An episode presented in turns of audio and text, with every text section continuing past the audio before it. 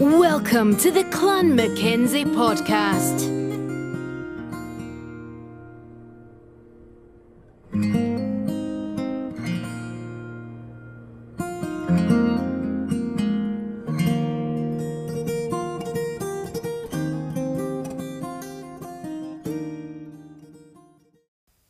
Welcome again to the Clan Mackenzie podcast. This week we are joined by Rosemary Mackenzie, and she joins us all the way from down under, Australia. And the fascinating thing with Rosemary is she is the new editor of the Clan Mackenzie Society of Scotland in the UK's annual magazine. So we look forward to getting to know Rosemary. And also, we do have a special announcement with regards to some Clan Mackenzie podcast merchandise that's now going to be available. Maybe you've seen some of them uh, advertised on Instagram, on Facebook. We hope you check it out, teepublic.com. That's where you can find all the uh, latest uh, designs and shirts and hoodies and stickers and cups and anything you can think of. Mackenzie, certainly you want to represent your clan. We hope you enjoy this episode and stay tuned for the end of the podcast where we'll announce who our next guest is on next Mackenzie Monday. Enjoy this interview, Rosemary McKenzie from Down Under. Welcome to the Clan McKenzie podcast. This week we're joined by Rosemary McKenzie, all the way from Australia. Welcome to the show, Rosemary. Thank you, Jared. It's uh, most interesting to be up so early in the morning. it's not terribly early yet, is it? No, not really. The sun is up, but yes, for a Saturday morning, it's a little early for me. Yeah, I'm way back in the past here on Friday here in the United States. so it's it's awesome to have you. And the reason we're having you with this episode is because you've taken on the call that was put out last year in the Clan Mackenzie Society of Scotland in the UK's magazine. They put out a, a note at the very beginning of the magazine underneath the editor's welcome they said they're looking for a new editor, and you answered the call. How'd that how'd that happen? Um, well, I guess it's a little bit in my um, inability to say no and volunteer for things, but I have had an interest in publishing and I do run my own publishing business as a business. But um, yeah, compiling newsletters and putting together magazines has always been a you know great interest to me. And uh, just the formatting and making um, things you know easy to read and easy to follow. But yes i do enjoy doing that sort of work. Um, so when the call went out for an editor um, it's more a compiler. Um, i thought it would be interesting to see how it will work from the other side of the world that's exciting. I can I can understand the uh, feeling of of being far separate from the society as well. Uh, being that you're in Australia and then talking about dealing with the Scottish and the UK society, but uh, it's pretty cool that you're a part of it, and it's fun to be able to chat with people from around the world uh, and actually have a hand in in helping the society make progress. And it's a really important role actually producing that magazine because we get all kinds of stuff that helps us as far as letters from the different societies around the world. And you're mm. presenting and, and putting forward what the interests are of the society on things that are going to draw interest of members from around the world. So, what has been some of the uh, exciting parts, you might say, or the things that you really enjoyed so far about compiling this magazine?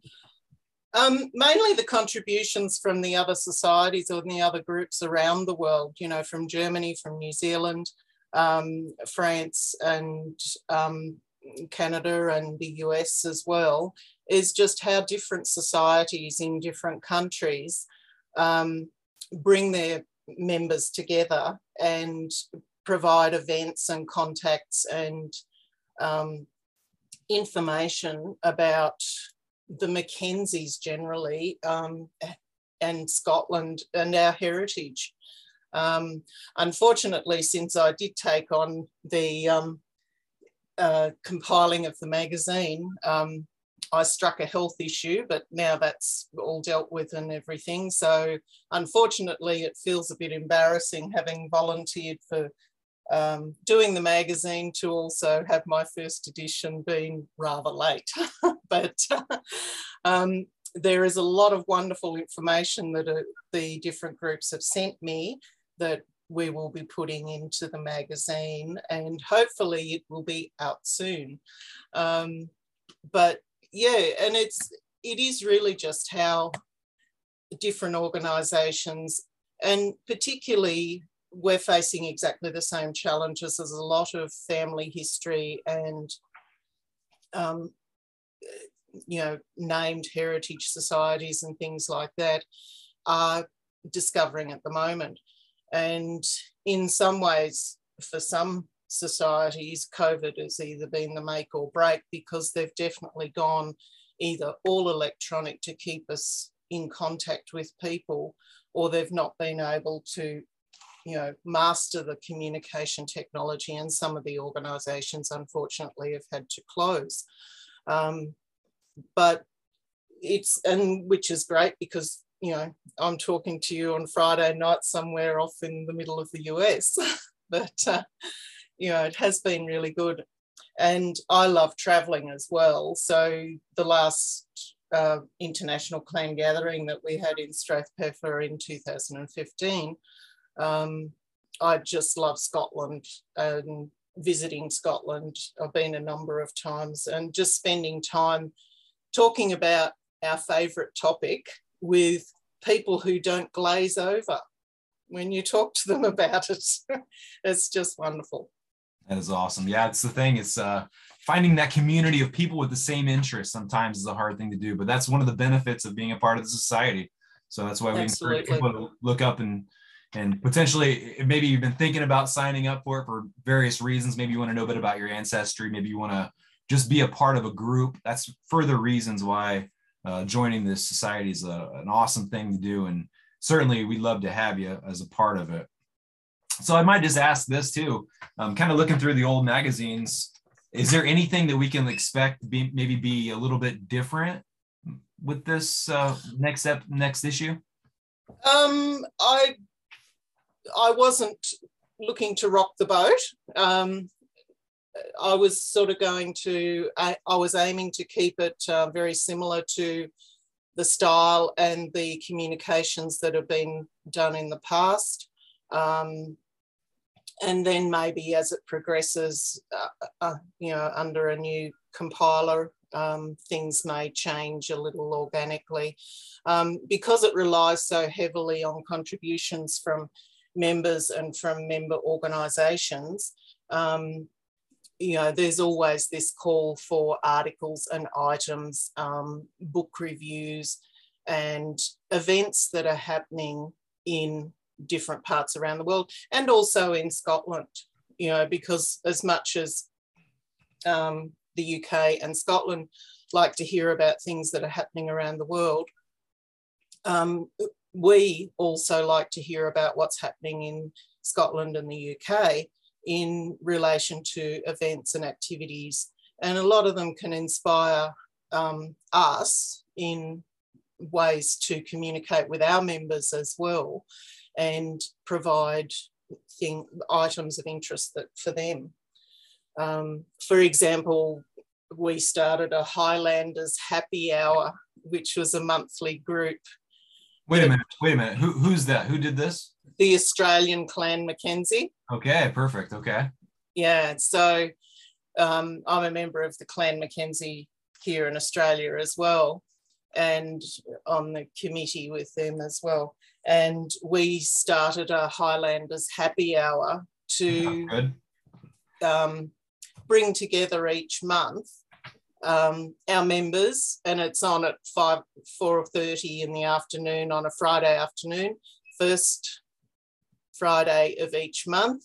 And anybody from anywhere is welcome to join us. You bring your favourite tipple and you um, join in the conversation. And, you know, it's really just drinks and nibblies and a social.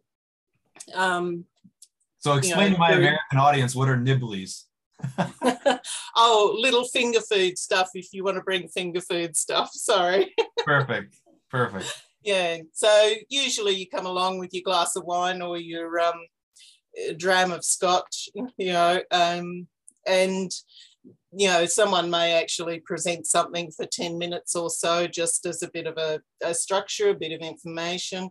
We've had presentations from people about their interest in the Mackenzie clan. Um, last one uh, that we had, we were short on somebody for 10 minutes. So I actually did a 10 minute presentation of the, the lighthouses that I visited in Scotland from Ullapool round to um, John O'Groats uh, awesome. when I was there last in Scotland. So it was a bit of a touristy thing, but um, you know, just something that starts the conversation, and then you know we sort of stay around for about an hour, you know, a bit over an hour. Um, we've had people from the UK, Rod um, was there, um, and then we've had a number of usually our friends from New Zealand um, come along as well last time we also had someone um, from San Francisco. So, you know, our US members, but the, the notification goes up on our website, on our Facebook page, sorry, each month and you're free to join and contact our secretary to um, get the Zoom link to come and join. Man, I might have um, to check that out. Come in for a happy hour with Australia Society of the Mackenzies. Sounds like a good time. Yes, yes, though I think it's rather a ghastly hour for you in the US, but probably is. you're more than welcome. We we do not judge if people turn up in their PJs. So, yes. Cool. But, uh, so tell me real fast. So you got a people can't hear can't see this. I can see this. Uh, you got a beautiful landscape behind you of a, a location there in Australia. Where where is this exactly? Um, that is actually Canberra. Canberra is the capital of Australia. It's um, as the crow flies between Sydney and Melbourne. It's about halfway between Sydney and Melbourne, and it is, you know, called the bush capital, as you can see probably from the picture. Um, the over my right shoulder there is actually Parliament House. So I'm probably describing something to you that your viewers cannot see or listeners cannot see. But um, Yes, and it's probably a sunrise picture, which probably looks like it does down on the lake at the moment. So it's very beautiful. Yeah, so I've been here for about 20 years, but I grew up in Warburton in Victoria, um, up in the hills east of Melbourne, um, and grew up there and then lived in outback New South Wales for some time. Um, I have two grown children, they're in their 30s, um, and Craig and Angela uh, are their names, and they're living in New South Wales at the moment. So that's really cool. You know, and I guess something else I should ask though is you as you explain this and talk about this, Australia and, and uh, America and all these different places, they've always got a few people that become interested in their history, and there's Mackenzies all over the place. What drew you as a Mackenzie to even want to be a part of a society, let alone two societies? Um, I've always been interested in family history. When I was a teenager, I started looking into family history and um, researching my own family history. Um, it, Mackenzie is actually my grandmother's maiden name. Um, and I, what probably drew me to Scotland and maybe the Scottish interest um, is their sense of identity. You know, you you always recognize a Scottish person and their love of their heritage.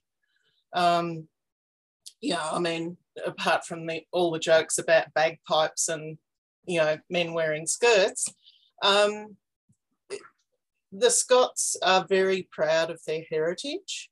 And my grandmother was always proud of her heritage as well. Um, it's my mother's mother.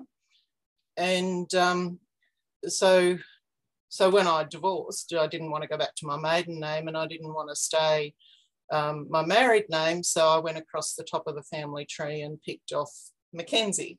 So, cool. and I do love traveling around Scotland, and it it just really, you know, I just love the area, and I love the country, and I love the, you know, the people that are there. So that sort of drew me to Scotland and family in Scotland. My father's side also goes back to Scotland in Edinburgh. Um, my mother's side, Mackenzies, are in Ullapool in Scotland. So that's where they're from on the northwest coast. Um, but I've I've been to Germany because I have ancestry in Germany as well, and um, in England and down in Cornwall. Cornwall is another place that is you know, really speaks to me when I visited there. Um, most of my dad's side is from Cornwall, tin miners in Cornwall, and going back to Ireland. But um, Scotland really just sang. So um, I really loved Scotland. And I think it's also the sense of identity that they have and people people who belong to the clan are very, you know, very happy to belong to the clan Absolutely. and they're very proud to belong to the clan. Yeah, that's that's 100% true. And that's what I think so so cool about like you said the covid really disrupted so many things but it's allowed us to be able to interact on a more worldwide scale than probably had happened before um, and so now we have this opportunity like you and me are chatting this probably wouldn't have happened no. had that had that pandemic affected kind of the world and how we do things. So no. how are things right now? Oh, go ahead. I'm sorry. Yeah. Oh no, I was just going to say, and if it did happen, it probably would have taken a lot more time and effort to organise it. Yeah, for sure. Yeah, I mean, this is this is probably where we would go anyways in the future, but it's kind of sped it up a little bit. How's the how's right. COVID right now in Australia? How's that in your part of Australia, how is uh, the pandemic or epidemic, whatever it is at this epidemic, point? Epidemic, yes. Um, we, you know, I hate to use the word lucky, um, but we have not been as devastated or as affected as a lot of other countries, which has been a good thing, of course. Um, and we have been, you know, fairly isolated. And I think part of that is also the distance, um, because of course, when the borders closed, travel was not, you know, and even within Australia, the borders closing as well, um, it has kind of stopped stopped the spread. Um, we are experiencing a number of cases now, and you know some of them are peaking um, in different areas, but nowhere near as much as the US or England or Europe or other countries where you know the you know, whatever the pandemic terms are you know pandemics epidemics and whatever mm-hmm. um, i have a couple of friends and i've known a couple of people who have experienced covid you know their different experiences uh, my daughter included um, it, and she works in the public service and uh, you know that but um, because of the immunisation regime and the vaccination regime the effect is a lot less um, severe yeah. than a lot of other places that have experienced a lot worse Definitely, yeah, we're pretty lucky. We're pretty lucky with, with where it is at this point compared to where it was back in 2020 when it first started, for sure. Yeah. Settle down. But but we had to change um, everything in relation to the family history ACT, Heraldry and Genealogy Society of Canberra. I'm president of the society here. And as soon as we went into COVID lockdown and everything, of course, our whole library shut down. Um, visitors, members couldn't come and do research and things like that and we had to change the whole way that we interacted with our thousand or so members.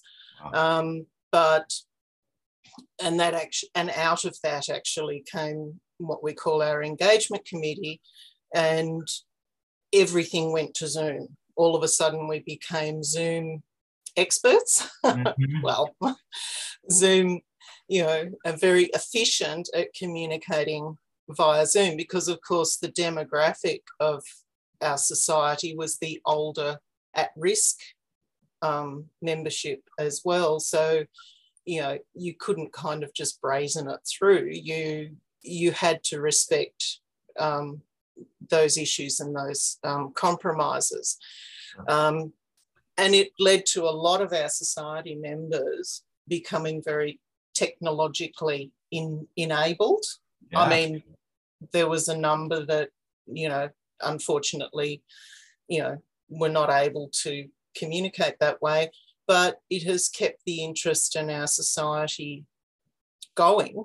And now that things are loosening up and, you know, coming back to semi normal, as normal as what they can be, um, there's the big encouragement now to bring everybody back to the library and meeting face to face. But again, we've ended up with a lot of our special interest groups and software user groups, the subgroups of our society, who continue to meet via Zoom because it's just so easy.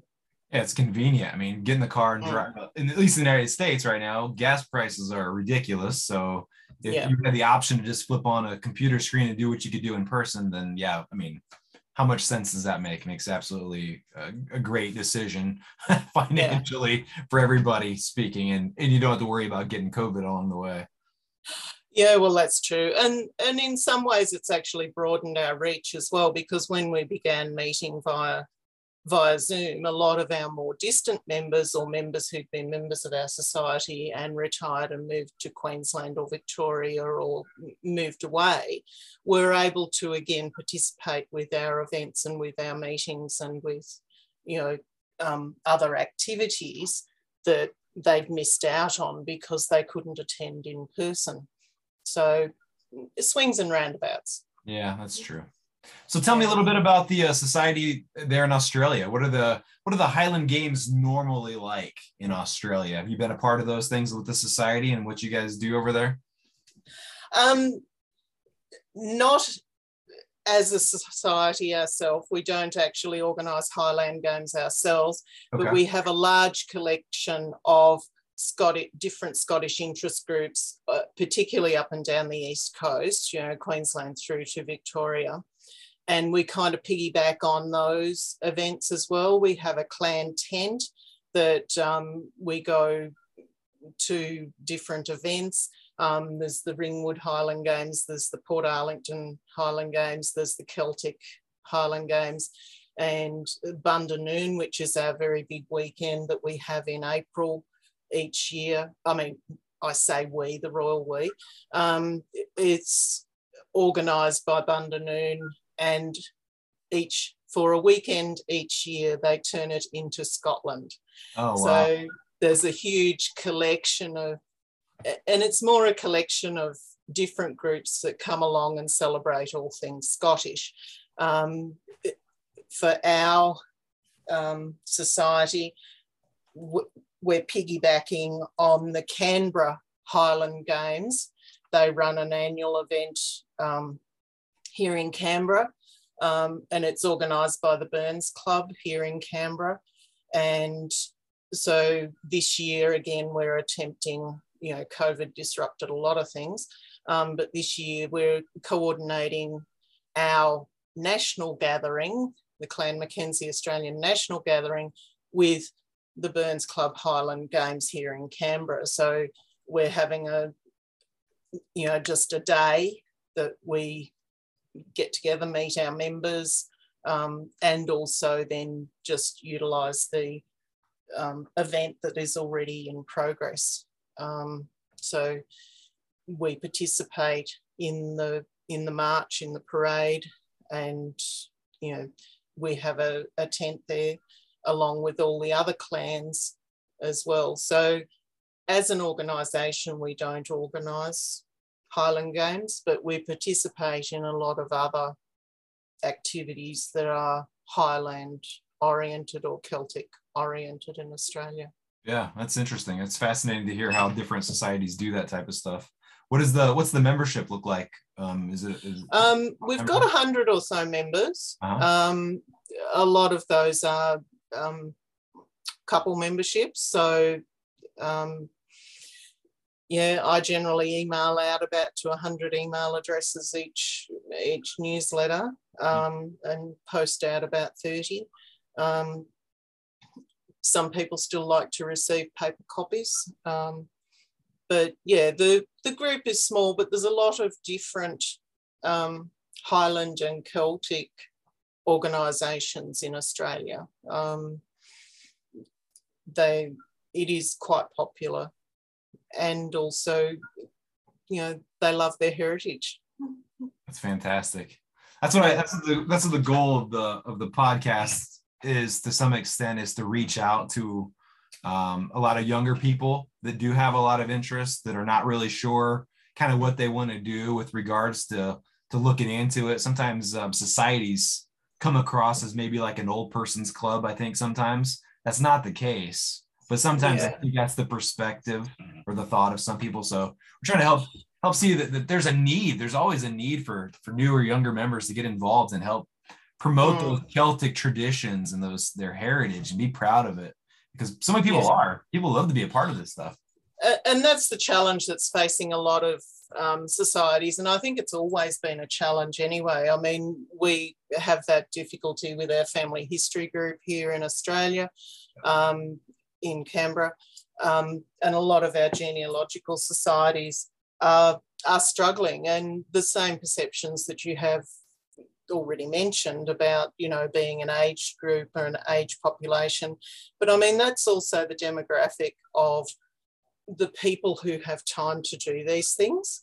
Um, you know, the younger people that we are wanting to attract um, have activities to do and they have things to do.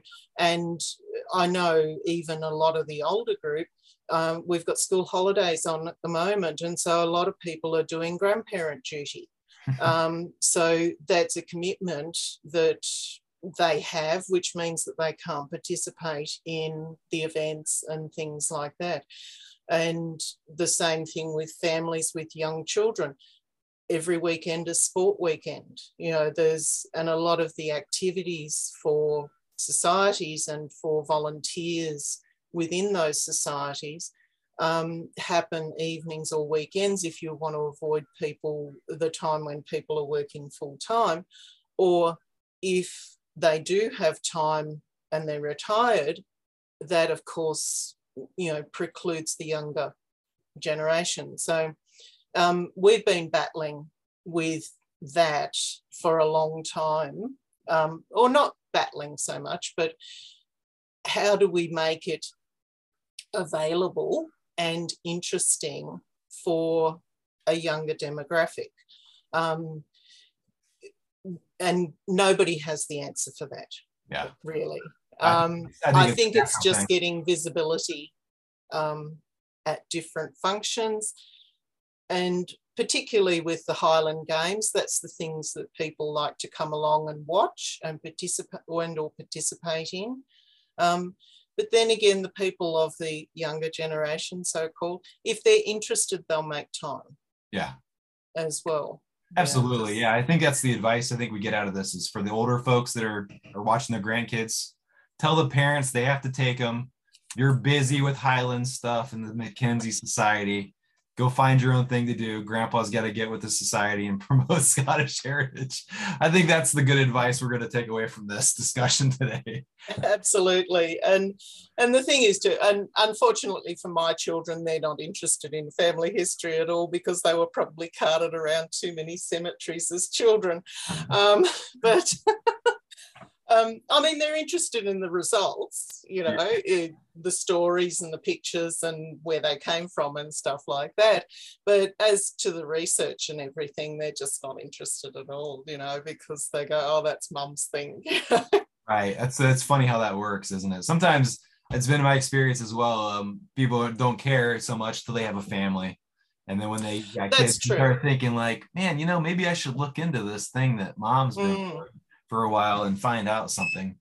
and that's part of the interest in your heritage you know there's the old platitudes about you know if you know where you come from you know where you're going and all that sort of a thing and and like you say and of course who do you think you are has been um, a wonderful tv series tv program um, for getting people interested in who their ancestors were and which countries made up their ancestors because um, particularly if you know, all my ancestors came out in the early 1800s out to Australia. So I've got a long history in Australia before I even start going overseas.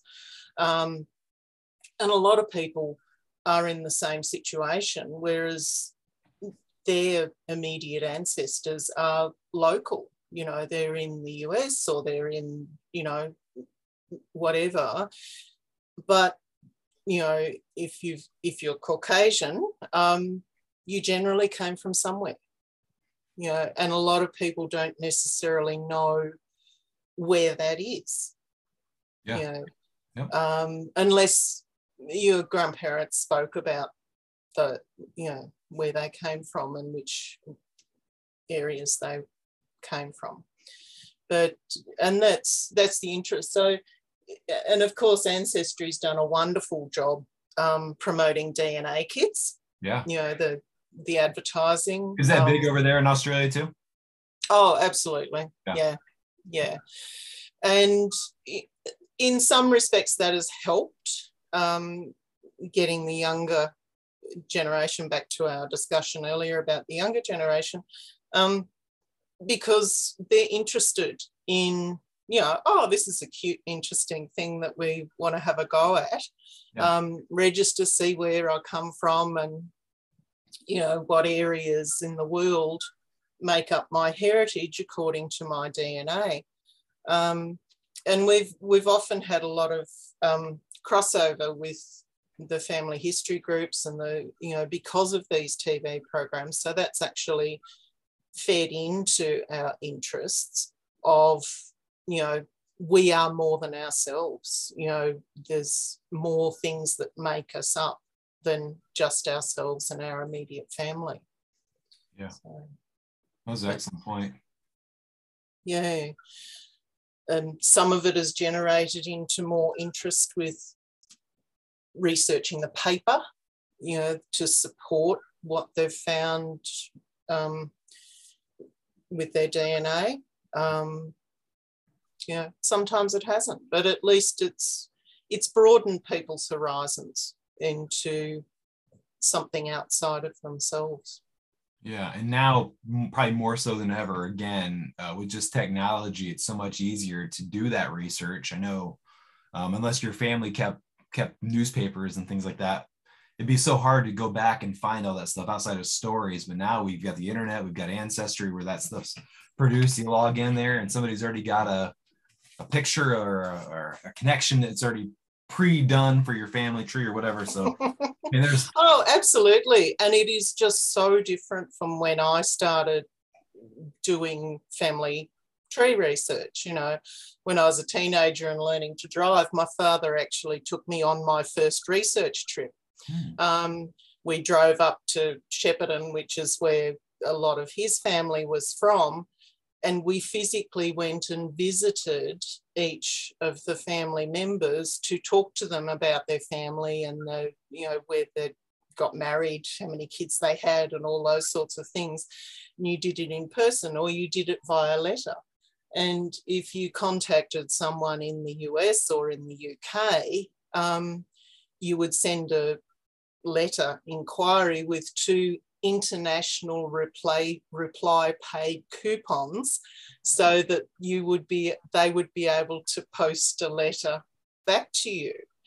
Um, yeah and the whole world has changed even just in the in the time that I've been researching you know the internet explosion the number of things that are online. But one of the caveats for researching family history is that it is not all online. Yeah you know not not everything is online. You know there's still resources and a lot of libraries and genealogical societies and family history societies have got brilliant resources that are never going to be online because they Yeah. don't have the capacity to digitize um, or the records are not that popular, but it might be your ancestor or your family group. Yeah. And if nothing else, there's a whole raft of social history that, um, you know, complements your family story, you know. And going back a hundred years, you know, sometimes I don't know how people survived, you know. Um, a trip from London to Australia took three months in a leaky boat. Um, you know, how you would sit on a boat, you know, in cramped quarters and close confines. And that's if you came as a free settler. Yeah. You know, if Yeah. you came as a convict, it was even worse. Um, and now we complain about a 24 hour flight time and, you know, visits in a, uh, you know, spending time in airports between, you know, Sydney and, and London, you know, and you kind of go, oh, when's this trip going to be over? You know, Yeah. spare a thought for our ancestors who chose in a lot of cases to actually make that trip and a round trip for a letter for them for a good correspondent would be six months Yeah. six months is a huge chunk of your life So you've hit the nail on the head. It's a it's a patience thing. We've we've lost the ability to be patient. That's what this is all about. we want we want to know our research right now. We don't want to go visit our family. Absolutely. Tell us these Yeah. stories. Just put it on a paper that's on the internet that I can go look at. It's funny as you're telling me this story. I was doing some uh, local research on my family in the area that I'm from, and sure enough, none of the newspapers are digitized. So I actually had to go to the library and get on the little micro. I think they call it a micro microfilm yeah go through it. And I had to guess the around the year, and it was about 1944. And I'm going through all these heads, headlines, and sure enough, there it was. I finally found it. This one piece of family history I've heard so many stories about, but it was true. And here is all the details about it that no family member that's still alive today could tell me. So it was so worth it was so worth the effort, but Mm. it wasn't available online. It's still not available. Exactly. Yes. And that was one of the failings for the first lot of um, Who Do You Think You Are um, TV episodes is that a lot of people um, loved it that you could walk into a research facility or something and you would have your family history handed to you Yeah. um, on a piece of paper. Um, and a number of people did come into our library and sort of said, Well, haven't you got the information here? and you kind of go, No, it's a little bit longer than that. Uh-huh. but yeah, no. And they have modified their presentation since then to to make you understand that it's not all prepared for you but um, You gotta put some work into it. Come on. you do, you do. And and again, that comes back to the demographic of you know parents with young children and when they're able to have that time to actually do that because it isn't as immediate as what a lot of things are now. Yeah. So, So that's pretty cool. This has been a fun discussion, um, getting into ancestry and things like that with you. And I know that's a big part of your life. Um, we're glad to have you as the editor of our magazine. I understand you're the editor of the magazine there in Australia as well. uh, yeah, the newsletter that we we publish each uh, quarter. Each so quarter. it's a quarterly newsletter and actually um, for my sins i'm also the editor of the quarterly journal that we have for our family history act society heraldry and genealogy society of canberra so um, every quarter is quite busy for me I was going to say, you've got your hands on a lot of different things. I'm glad you're able to find time for the podcast today. And uh, I'd like to get together again once the magazine comes out. And we Sure. can kind of talk about kind of about some of the stuff that was in there. But again, um, Rosemary, appreciate you being on today. And we wish you the best and can't wait to see it. Give us a give us a, a projected uh, date of the magazine coming out. Um, let's say a month it will be in your inboxes by the end of July. There you go. Oh, I've whoa. publicly committed to it. Whoa, this is uh, groundbreaking stuff. Can't believe it. You heard it here first, Heard and probably first. last. Breaking news. Yeah. So that's awesome. I'm glad. I know Yeah. that we've had some health stuff. Glad that you're seemingly doing uh, better with that. a lot better, thank you. Yes. I know there's all kinds of obstacles that come in, particularly taking over a different job on top of having that come apart. Yeah. Oh, life interferes, but you know, and it's wonderful that we have a, a a membership who is so understanding of that. In some days, you know, if I was in a paid job, I'd be gone. uh, no, not with the Clan Mackenzie Society of Scotland and the UK. We're glad to have you with us. So, Thank you very much. yep. And again, thanks again for the podcast, and we will chat again soon. No worries, and it's been lovely chatting with you and to everybody who's who's listened through to this far. All right. Thanks again for listening to the podcast this week. Enjoyed having Rosemary McKenzie with us, and certainly we're glad to have her as the editor of the Clan Mackenzie Society of Scotland and the UK's annual magazine. And we look forward to the 2022 edition coming out real soon by the end of July. Next week, we invite you back. Andrew Mackenzie is going to be with us. We've had Andrew on a number of times, uh, but he's a great historian and he truly loves the clan. And he's going to be talking about the book that he's published, May We Be Britons. We're going to learn about the contents, but we're also going to learn in depth why it was that he decided to write it and what are the differences between this and other Mackenzie histories you might come across. Super enjoyable uh, discussion that we had, and you can look forward to that next week, Mackenzie Monday. Also, don't forget about teepublic.com with our new merchandise. Check out the shirts. Maybe you've got the Highland Games coming up. Maybe you just want to represent the Clan Mackenzie in your city, your town, or even your country. They are now available. Multiple colors, multiple products, anything you want. And more are coming out real soon. teepublic.com. Look up the Clan Mackenzie podcast. We're on Instagram. We're on Facebook. Reach out to me if there's something you want to hear about. You want to know more about the Mackenzies. Maybe there's somebody you want to hear interviewed. Reach out to me, let me know. We've got some great stuff coming soon, including something that's been asked about multiple times. They want to know about the septs. And we were get we are getting to it. It's coming soon. Wait for it. See you next week. Andrew Mackenzie will be with us. See you then.